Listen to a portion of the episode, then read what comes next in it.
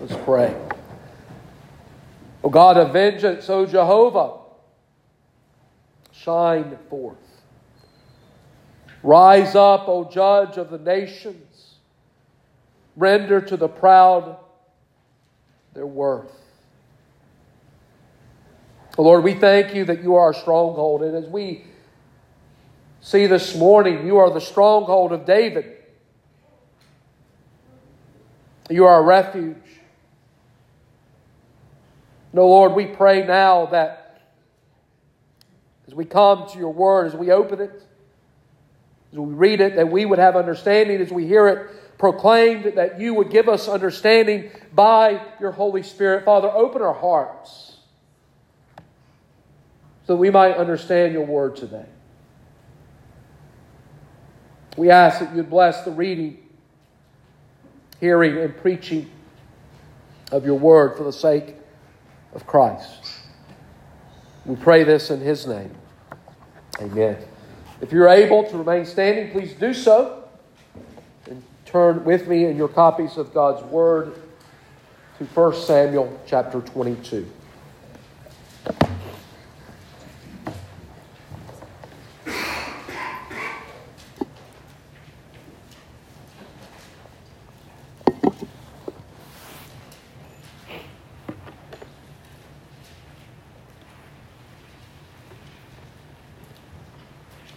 Samuel 22. We'll begin at verse 1 and read to the end of the chapter, verse 23. Hear now the word of God. It is infallible, it is inerrant, it is God speaking to us. So let us pay close attention. David departed from there and escaped to the cave of Adullam. And his brothers and all his father's house heard it. They went down there to him. And everyone who is in distress, and everyone who is in debt, and everyone who was bitter in soul gathered to him. And he became commander over them.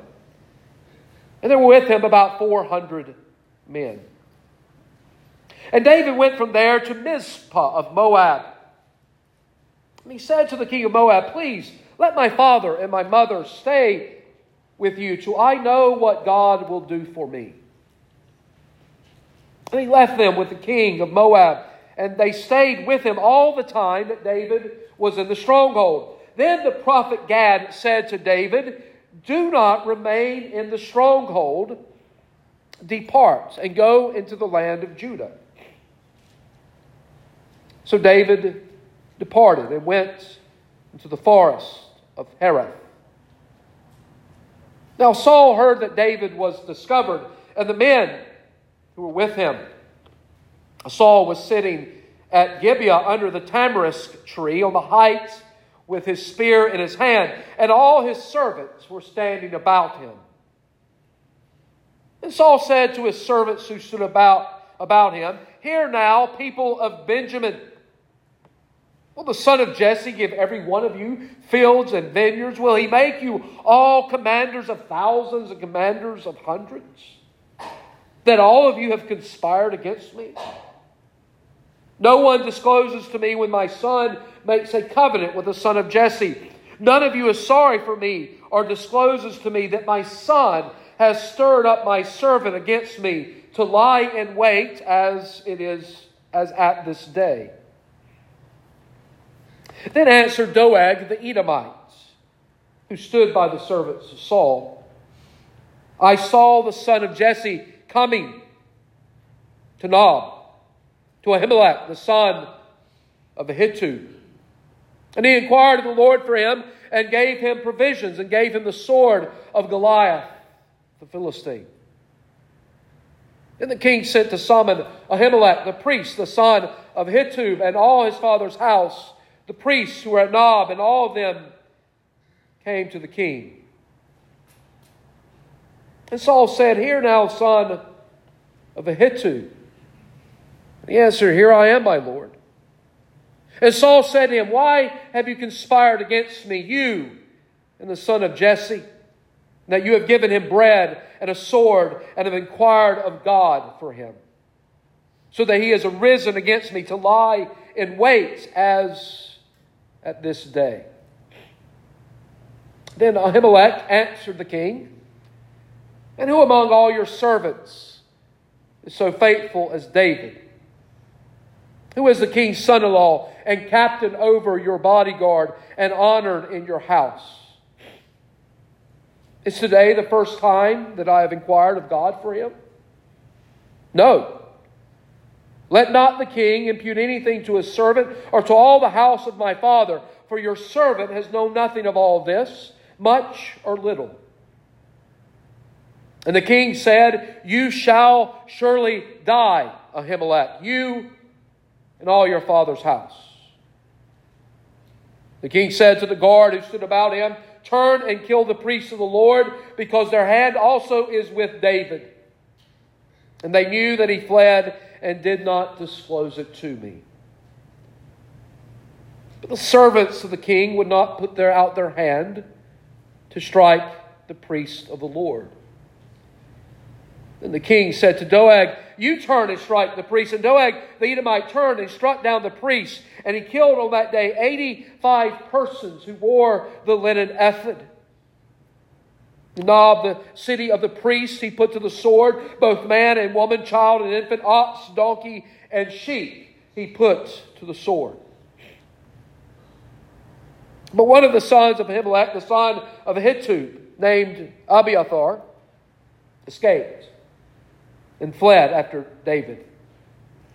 And Abiathar told David that Saul had killed the priest of the Lord. And David said to Abiathar, I knew on that day when Doeg the Edomite was there that he would surely tell Saul, I have occasioned the death of all the persons of your father's house.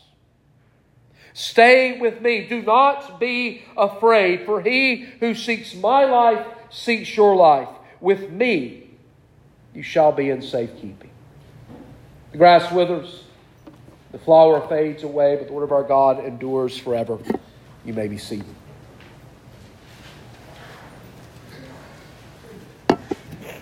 Last Sunday morning, we were in 1 Samuel 21, and what we saw last week lays all the groundwork for what we have read and what we hear this morning. We saw last Sunday morning David going to Ahimelech the priest, and David was not truthful with the priest, but yet God provided for David provisions, bread for he and his men, and, and a weapon. And then we saw him go into Achish or go into Gath, and Achish the king of Gath. And we heard for the first time that David was much afraid of the king of Gath. And as he was afraid, he acted as a madman so that he could escape the hand of the king. But we also heard of another man last week, Doeg, the Edomites, and we know that Doeg saw David there with the priest, and, and David saw him, as our text tells us this morning. And David knew that word would return to Saul concerning his visit to Ahimelech and the priest. And, and so David is, is now a fugitive. He's been running for his life for the last few chapters, and that will continue. Until Saul is dead, David is always in danger of dying. Now, it's interesting. David is a fugitive, but he has committed no crime. What crime has David committed against Saul the king? What sin has David committed against Saul the king? No, Ahimelech testifies this morning to Saul the king before he dies that Saul had no better servant than David.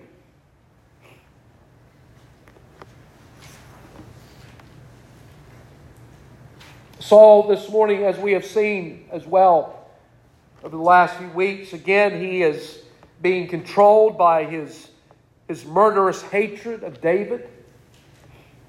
God has given this man over to his sins, and Saul is going to, to seek to it, see to it that David dies, if at all possible. But now Saul stoops to a new low. For Saul murders the priest. Now, Saul, here this morning, as one commentator stated, we see in Saul in this chapter the spirit of Antichrist. Now, what is that spirit? Well, it's the spirit that we see in the world today. It is the spirit that we have seen in the world since the fall of man.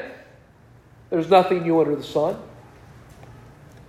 You see it in governments, you see it in civil magistrates, those who seek to, to put to death the people of God, and we see it this morning. And so, for, for the, the, the spirit of Antichrist, there's only one thing that matters, just as only one thing mattered to Saul, which was the death of David. But for, for the spirit of Antichrist, that spirit that is over and against us, one thing matters, and that is the death of the church and God's people. We have an example of that this week. Again, as we have heard, as we have seen what has happened in Afghanistan, those Christians there, the small number of Christians who have given up that false religion, as they have come to faith in Christ, they all have, have been marked for death. Every one of them. The Taliban, if not already, will seek them out.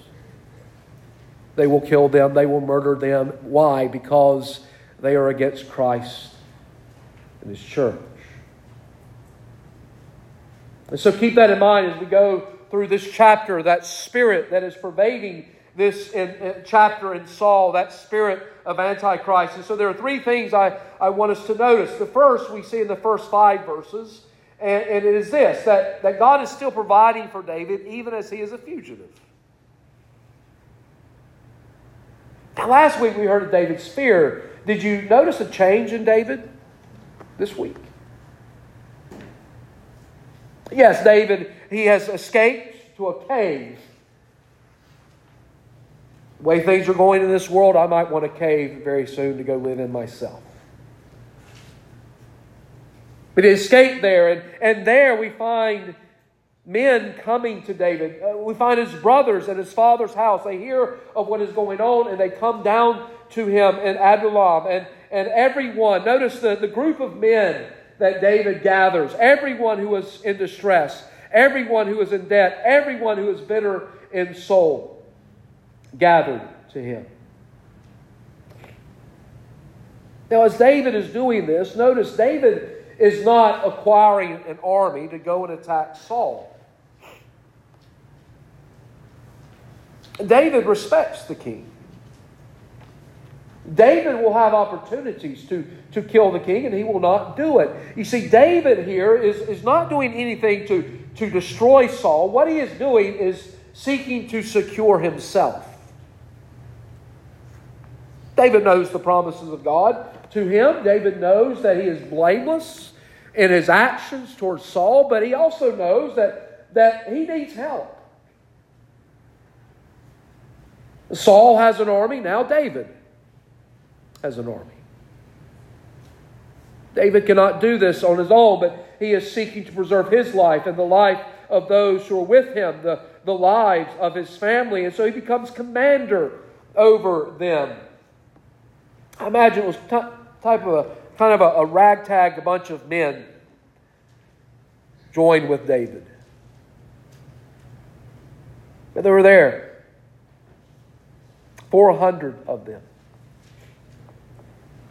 Then notice David leaves from there to Mizpah of Moab, and he does so for a specific purpose. He takes his father and his mother there. Now, do you remember Moab? You remember who came from Moab? David's great grandmother. And so there's the family connection there, isn't there? There's a family connection. There is, there is Moabite blood in David's veins. And so he goes back to Moab and he speaks there to the king and he asks them, eh, eh, the king, or he says in verse 3, please Let my father and my mother stay with you till I know what God will do for me. And you see, that is the change in David from last week to this week. Till I know what God will do, will do for me. Again, last week it was fear. Now this week is faith. With this one statement, we understand David has put this whole situation in the hands of God, and he knows whatever transpires, it will be what is good for him, what is good for the glory of his God. And so he leaves his father and mother with the king, and he goes back. And there we find a prophet by the name of Gad speaking to David. Now, understand this David now has a prophet, Saul does not. And what does that mean? Well, it means that David is going to be relying upon the Word of God, the message of God to him through Gad the prophet. Saul will be operating from here on out, not with the, the prophet of God instructing him, but he'll be going uh, on his own insights and his evil and wicked intentions. And so, even with this, God is protecting David, God is providing for David. And here, Gad tells David, Go back to Judah. Now, why is that? Why does Gad tell him to go back to Judah? Well, it's to prepare David and Judah for what is to come in the future. The fact that as he goes back and he gives service there in Judah and does some service to his tribe and his country, they will begin to see David as God sees him now as the true and rightful king of Israel. And so it's a wise move. And so we see God providing. Yes, David is on the run. Yes, David is running for his life, but God is providing every step of the way. But then, second of all, we see in, in Saul that spirit of Antichrist as he murders the priest at Nob. Now, verses 6 through 8, Saul calls together his cabinet, if you will. And in a real sense, he's throwing a, a pity party because he's saying, All of you are against me. Every one of you are against me. Uh, he says to his servants, Here now, people of Benjamin, will the son of Jesse give every one of you fields and vineyards? Will he make you all the commanders of thousands, commanders of hundreds, that all of you have conspired against me? Well, poor Saul. He deserves everything that's coming to him. He deserves everything that is happening to him. He goes on and says, No one tells me my own son Jonathan uh, is in covenant with David to take the throne from me. Now, just like with everyone who is not a believer, Saul here is not speaking the truth. Now, in his mind, he is. In his mind, he thinks all this is happening, but it's not. Yes, Jonathan and David made a covenant, but it wasn't to overthrow Saul, was it? It was a covenant of friendship. It was a covenant that they, they would be friends, that their seed and would take uh, that their seed would take care of one another, that they would remain friends, their families would remain friends. It's a beautiful covenant of Christian friendship.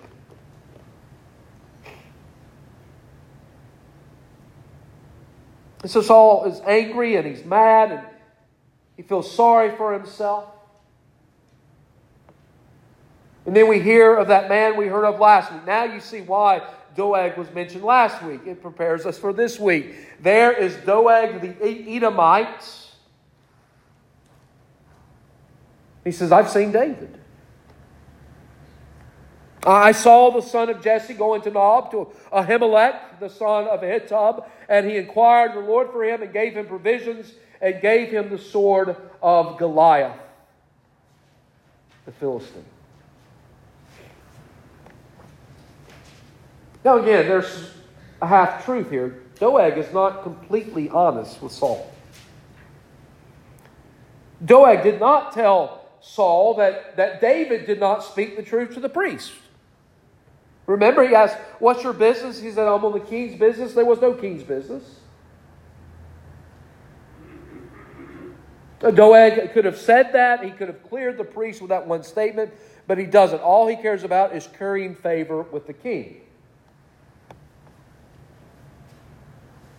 And so Saul goes and he calls and he summons Ahimelech the priest and he lays out an indictment.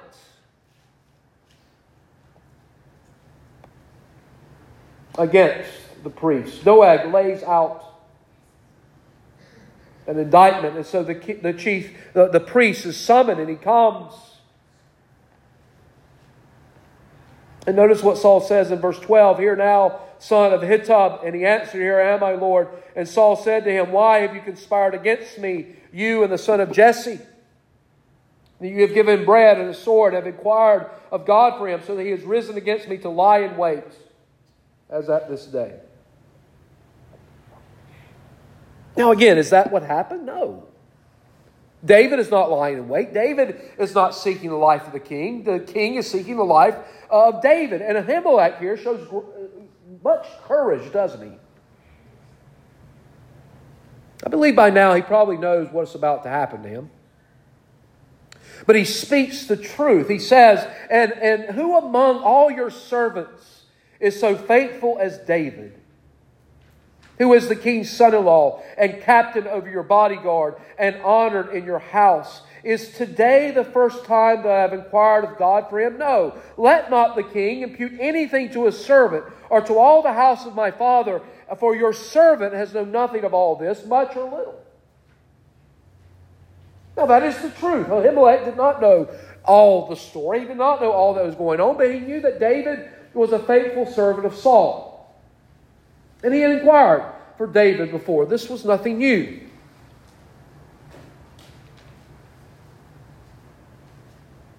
But it did not please the king. You shall surely die, Ahimelech, you and all your father's house.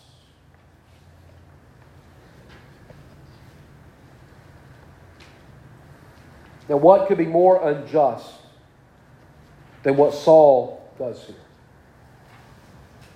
What could be more unrighteous than what we are about to see? You see, Saul did not care about justice, he only cared for his lust for revenge and the blood of David. And so Saul then turns to the guards, his guards, and he says, Kill, kill the priest.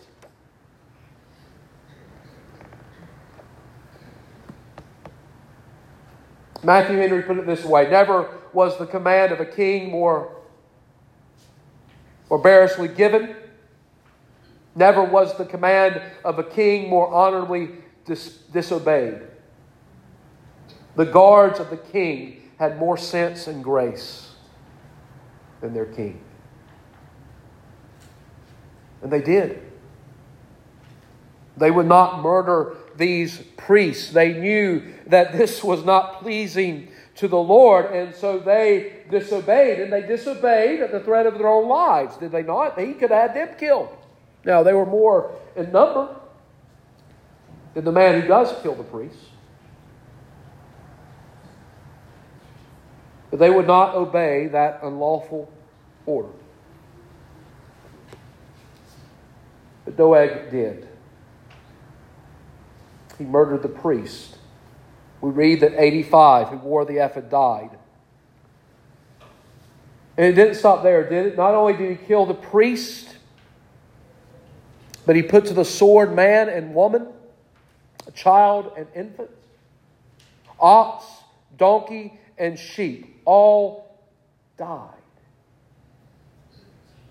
Now, we've seen this before, haven't we? We've seen cities, whole cities, whole peoples being devoted to the band, being devoted to destruction. What is the difference between now and what we have seen previously? You see, previously it was God in His justice who said to do it. And God is righteous in His judgment. Saul is not. And so Saul murders a whole city. He murders them in cold blood. How barbaric.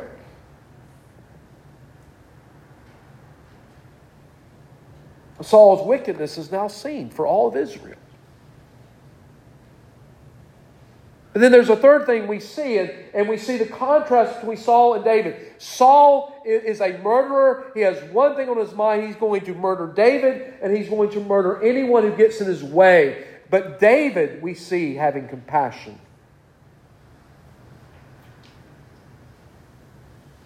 One of the sons of Ahimelech, the son of Ahitub, named Abiathar, escaped and fled after David. And Abiathar told David that Saul had killed the priest of the Lord. And David said to Abiathar, I knew on that day when Doeg the Edomite was there that he would surely tell Saul, I have occasioned the death of all the persons your father's house. What is David saying there? He's saying, I am responsible for what has happened. I'm an accessory to murder, is really what he's saying. He felt that he was responsible for all that had happened because he went to Ahimelech the priest. He went looking for sustenance. He went looking for a way to defend himself.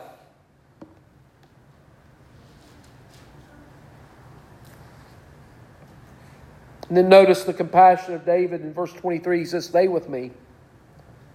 Do not be afraid, for he who seeks my life seeks your life. With me you shall be in safekeeping. Again, we see that difference. David last week afraid. Now he's saying, Do not be afraid. To Abiathar, stay with me and I'm going to protect you. Now, again, look back and, and see the contrast between the words of Saul and the words of David. In verse 16, the king said, You shall surely die, you and all your father's house. And now David says to one remaining of that house, Do not be afraid, for he who seeks my life seeks your life. With me you shall be in safekeeping. So what is God doing? He is lifting up David and he's furthering, he's, he's disgracing Saul all the more.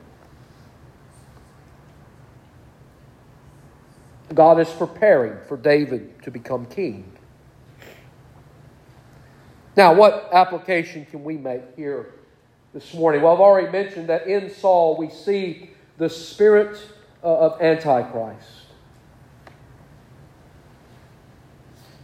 You know, John tells us that there are many antichrists, and we can look at the history of the world and we see many, don't we? And we, we go back to the Old Testament, and, and probably the greatest example of all that is who? Pharaoh king of Egypt. He was definitely Antichrist. We see it in the leaders of, the, uh, of Babylon, Assyria. We, we see it throughout history, don't we? We see those who are raised up, those who, who come to power, and they are against Christ and His church, His people. But did you notice that there was a group of men who said no to the king? Did you notice that? His own guards. They were given an lawful order and they said, King, we're not going to do that. We're not going to murder these people. And so, how are we to react to that? How, how should we, as the church, react? Because what we see with Saul, we, we see what we've seen for the last few weeks. We see tyranny, don't we? We see a man who is abusing his power. We see a man who is consumed with, with, with blood and murder, and he will, he will do whatever it takes to, to carry out his ill intentions. Hopefully, by now you see that. So, what should our response be? Well, I think, first of all, as the scriptures tell us, we, we pray for those in authority over us, even those who who may be uh, tyrannical in, in their governance, tyrannical in, towards us. We pray for them. We pray, as we often do here, that God would convert them.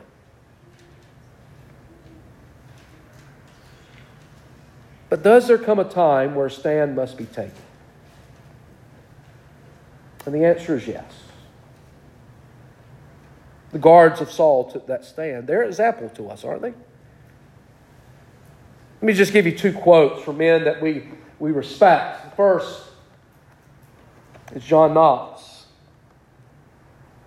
He said this resistance to tyranny is obedience to God. Now think of, of, of, the, of what John Knox went through, uh, of all that he did uh, as he faced uh, Mary, bloody Mary, and what he said against her. And he could have been killed at any time, but he did not stop speaking out against her.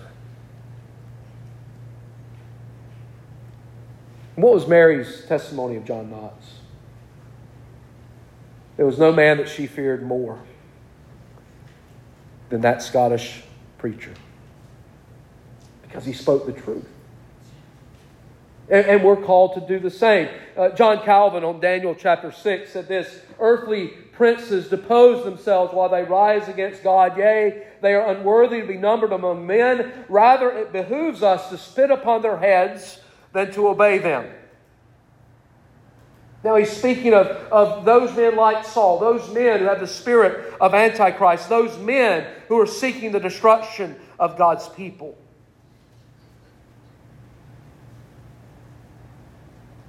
So we're to be brave.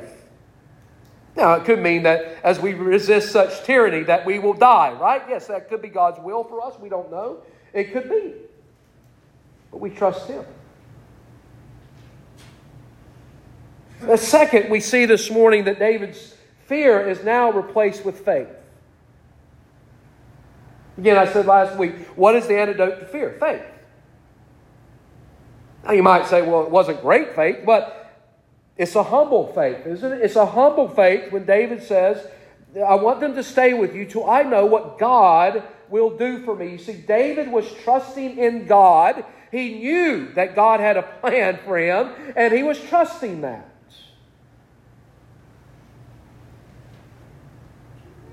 Then God has a plan for us, doesn't He? Now, we don't know that plan, do we?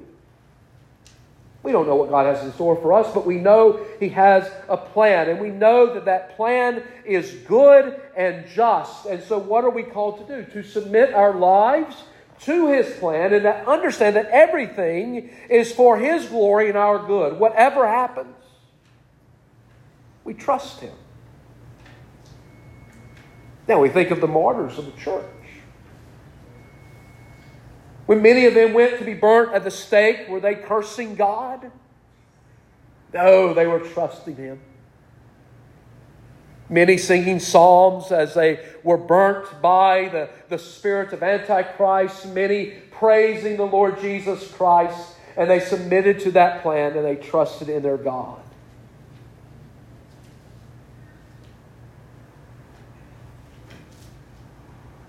Third, we, we understand David's thoughts concerning how he was an accessory to murder in his mind.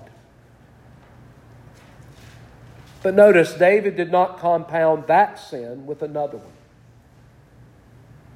Now, many times we do that, right? We sin. We sin daily. Every day we sin in thought and word and in deed. And sometimes, to cover up our previous sin, we, we commit another sin, right? We compound sin upon sin upon sin. But David doesn't do this. He, he doesn't murder the, the one that escaped in Abiathar. No, he had compassion. As he felt guilt in his heart, he set the course right by doing the right thing. Many of us have heard this saying and we know it to be true in our hearts, even though we don't always live it out. It's never the wrong time to do the right thing. This David did. He told Abiathar, I will protect you. Yes, it was partly my fault that what happened to your family, but do not worry, you are in safe keeping. And he did what was right in the sight of God. And then finally, notice what David says Stay with me, do not be afraid. For he who seeks my life seeks your life. With me you shall be in safekeeping. And we can take those words and I believe we can apply them to Christ and his relationship with his people. Who sought the life of Christ? Satan. Satan thought that if he got rid of the Messiah, that all would be well, and he, he did all he could to do that. Yet we know God was in complete control of it. Who, who seeks the, the lives of, of Christians? Really, it is Satan, isn't it? He is our enemy. If Satan had his way, then probably all of us would be dead by now. But what do we know? We know that Christ defeated Satan in his life and in his death and in his resurrection. And we know this that in Christ there is safekeeping.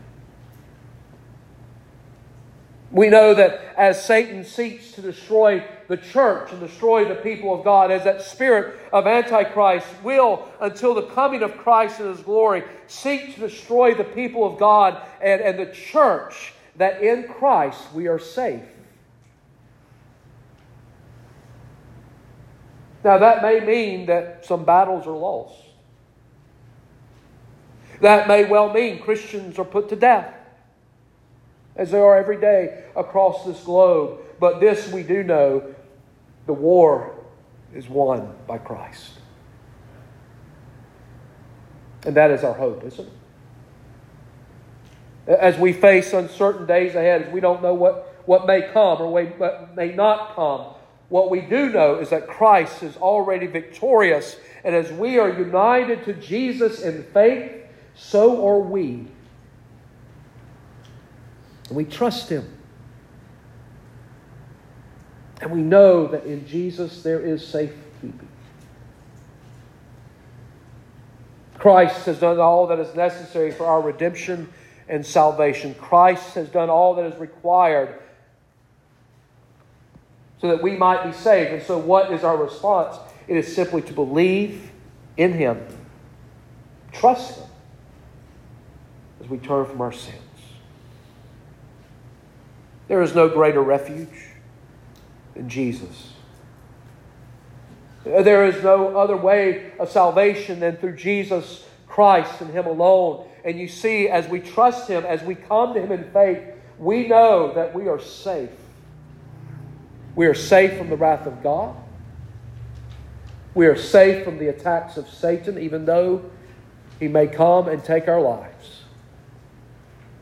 We are safe, not just for today or tomorrow, but for all eternity. Do you know of that safekeeping this morning? Have you come to Christ? Do you recognize your sin and your need of Jesus as Savior and Lord? If not, then turn from your sin and come to Him and Him alone for your salvation. For with Jesus, there is safekeeping. May God add His blessing to the reading, hearing, and preaching of His Word. Let's pray. Oh Lord our God, we thank you this morning for your Word. And Father, we thank you how we see you work in the lives of your people in Scripture and how it can be applied to situations today. Oh Lord, there is nothing new under the sun. But oh God, we ask and pray that we would take our refuge in Jesus. I pray for any here this morning that has not done that. O Lord, by your Holy Spirit, change their hearts. Make them alive and point them to Christ. And give them the very faith they need to believe. And may we all take that refuge that is found in the Lord Jesus, in Him alone. We pray this in Jesus' name. Amen.